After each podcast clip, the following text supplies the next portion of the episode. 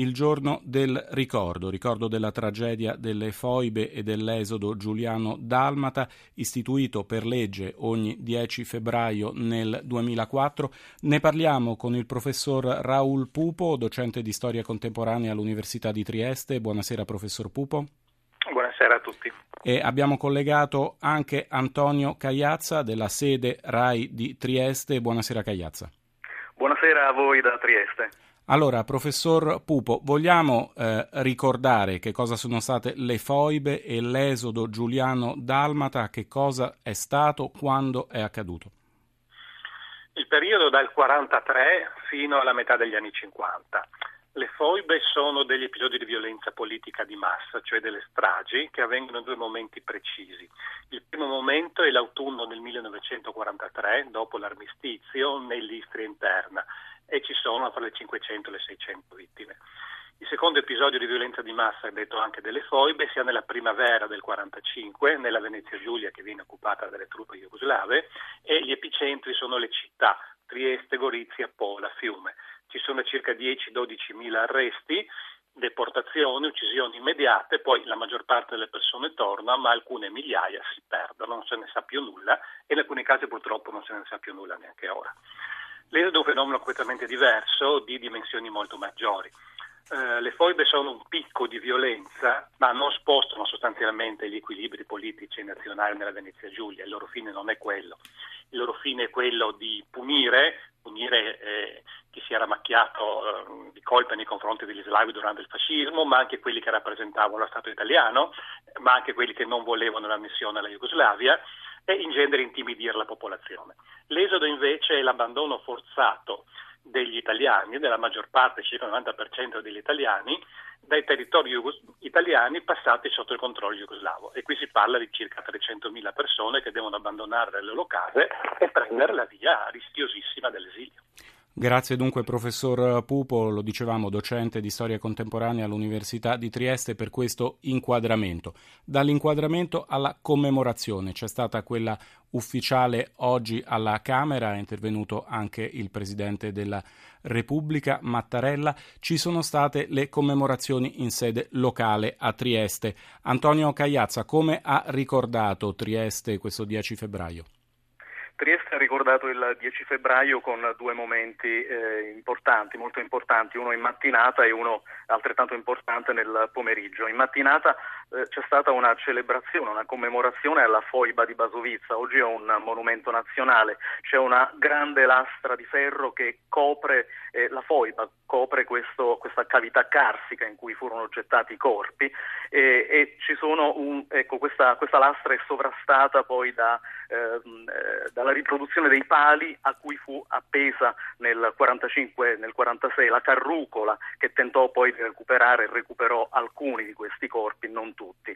Una cerimonia molto semplice, una cerimonia che non è stata scontata, una cerimonia eh, eh, lontana dalla ritualità. Il sindaco di Trieste nel suo discorso ha detto che eh, dopo tanti anni le memorie restano distinte ed è bene che restino eh, distinte eh, le memorie eh, differenti, ma è la storia che è una ed è su di essa che si basa la, eh, in misura consistente il sentimento dell'unità nazionale eh, erano presenti eh, anche i discendenti, i figli, i nipoti eh, delle vittime, eh, di alcune delle vittime delle foibe. Nel pomeriggio, come dicevo, un altro momento molto importante, un faccia a faccia tra eh, Luciano Violante e Gianfranco Fini. Luciano Violante nel 1998 eh, eh, incontrò Gianfranco Fini per la prima volta eh, a Trieste e per la prima volta in pubblico parlarono proprio di foibe e di esodo. Nel 1998, sembra un secolo fa, nel 98 Violante era presidente della Camera, era un esponente dei democratici di sinistra,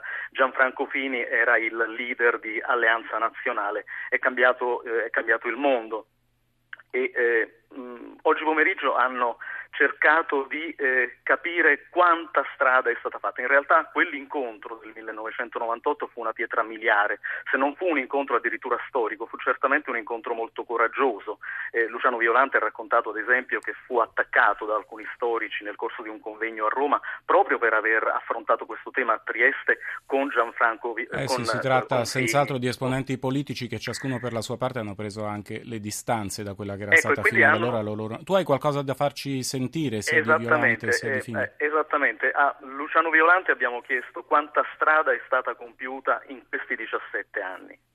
Beh, tanta, se pensa solo che Slovenia e Croazia sono nell'Unione Europea e così via, quindi la situazione è cambiata moltissimo. Infatti questo tipo di ricordo non è una reminiscenza del passato, serve per mettere le basi per il futuro, questa è la cosa di fondo. Sono ricordi che non dividono più, sono ricordi su cui si cerca di costruire un'unità nazionale, se non una memoria unica? Beh, un po' di divisione c'è, non si può ignorare, per carità però si deve andare avanti anche perché le generazioni più giovani devono superare gli ostacoli che hanno messo in piedi i vecchi. E dopo, eh, dopo, l'incontro del 98 poi è arrivata la legge nel 2004 e vorrei anche ricordare nel 2010 il concerto di Trieste del luglio del 2010 al quale presero parte i tre presidenti di Italia, Slovenia e Croazia. E dunque a Gianfranco Fini abbiamo poi chiesto quanto siamo cambiati, quanto cambiato, eh, quanto siamo cambiati rispetto al 98. Credo che sia stato un cambiamento positivo perché per altre questioni si può dire che tutto sommato le cose sono rimaste esattamente come erano prima. Per quel che riguarda il rapporto tra culture, etnie, lingue diverse, il rapporto qui al confine orientale tra la comunità italiana e la minoranza slovena certamente sembra passato un secolo. Eh, merito della politica, merito del processo di integrazione europea che nel 98 era ancora di là da venire e che oggi è un dato acquisito.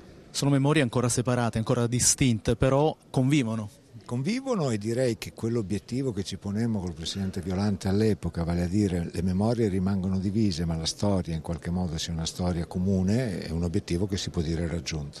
Fin qui dunque Fini, prima Violante. Antonio Cagliazza, sede RAI di Trieste. So che però vuoi farci sentire anche una testimonianza di chi, di chi l'hai raccolta. Sì, eh, ci terrei perché è una testimonianza dalla quale emerge la eh, serenità, la lontananza dall'odio, eh, la chiusura con il sentimento dell'odio. È la testimonianza di Andrea Acanfora.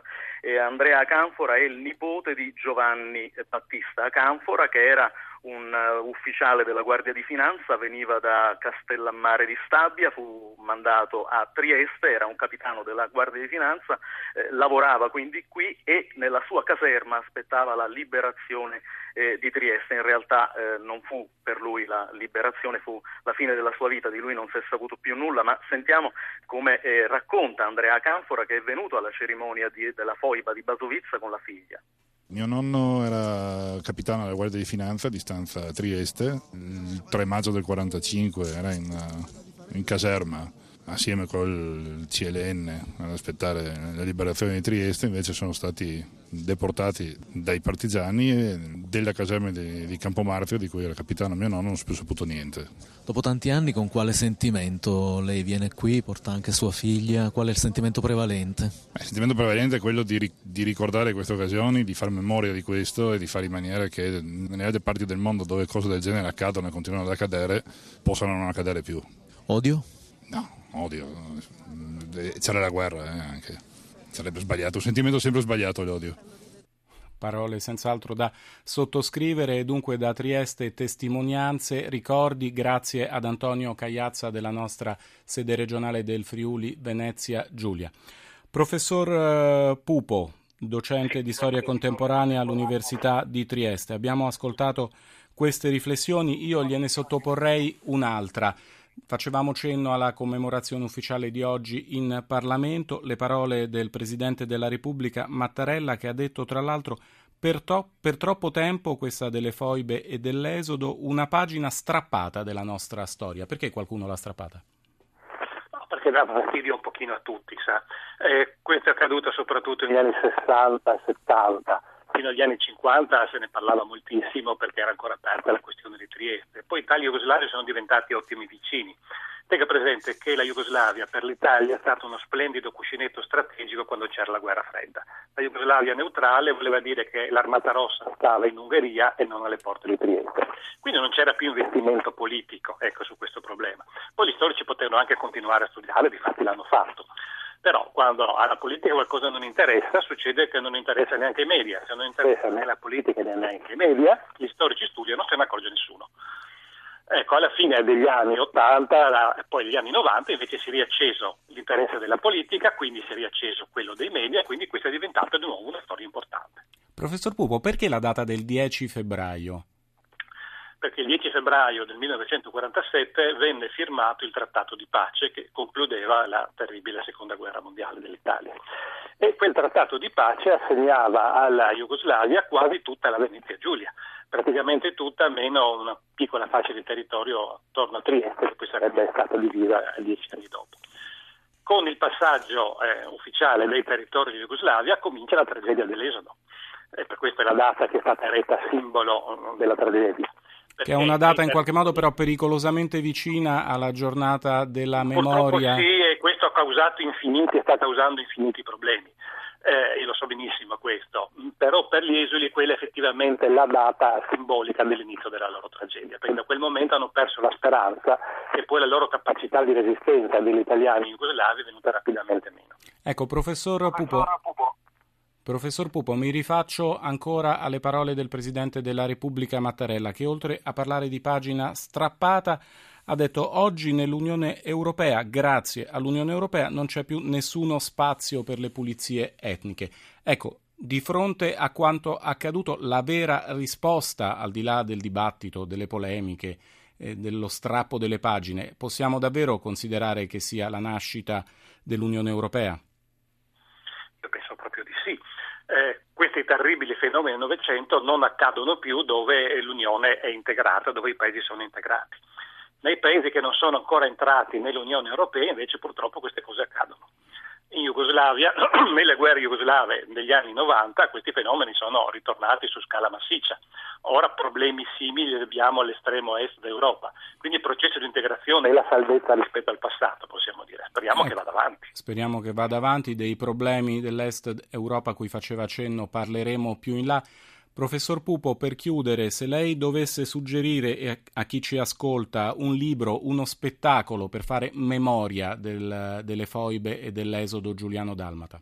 Sì, molto volentieri. E per quanto riguarda i libri, ce n'è uno di sintesi di Marina Cataruzza, L'Italia il confine orientale, e presenta tutto l'arco problematico e cronologico. E poi c'è uno spettacolo recente di Simone Cristicchi, Magazzino 18, che è un musical. Allora, può sembrare irriverente, ma non lo è affatto un musical su queste vicende anzi riesce con grande capacità di coinvolgimento dello spettatore di far entrare in questa storia complicata, terribile ma anche affascinante, quindi ha reso un grossissimo servizio secondo me alla conoscenza della verità. Grazie dunque al professor Raul Pupo, docente di storia contemporanea all'Università di Trieste, il riferimento a Magazzino 18 di Simone Cristicchi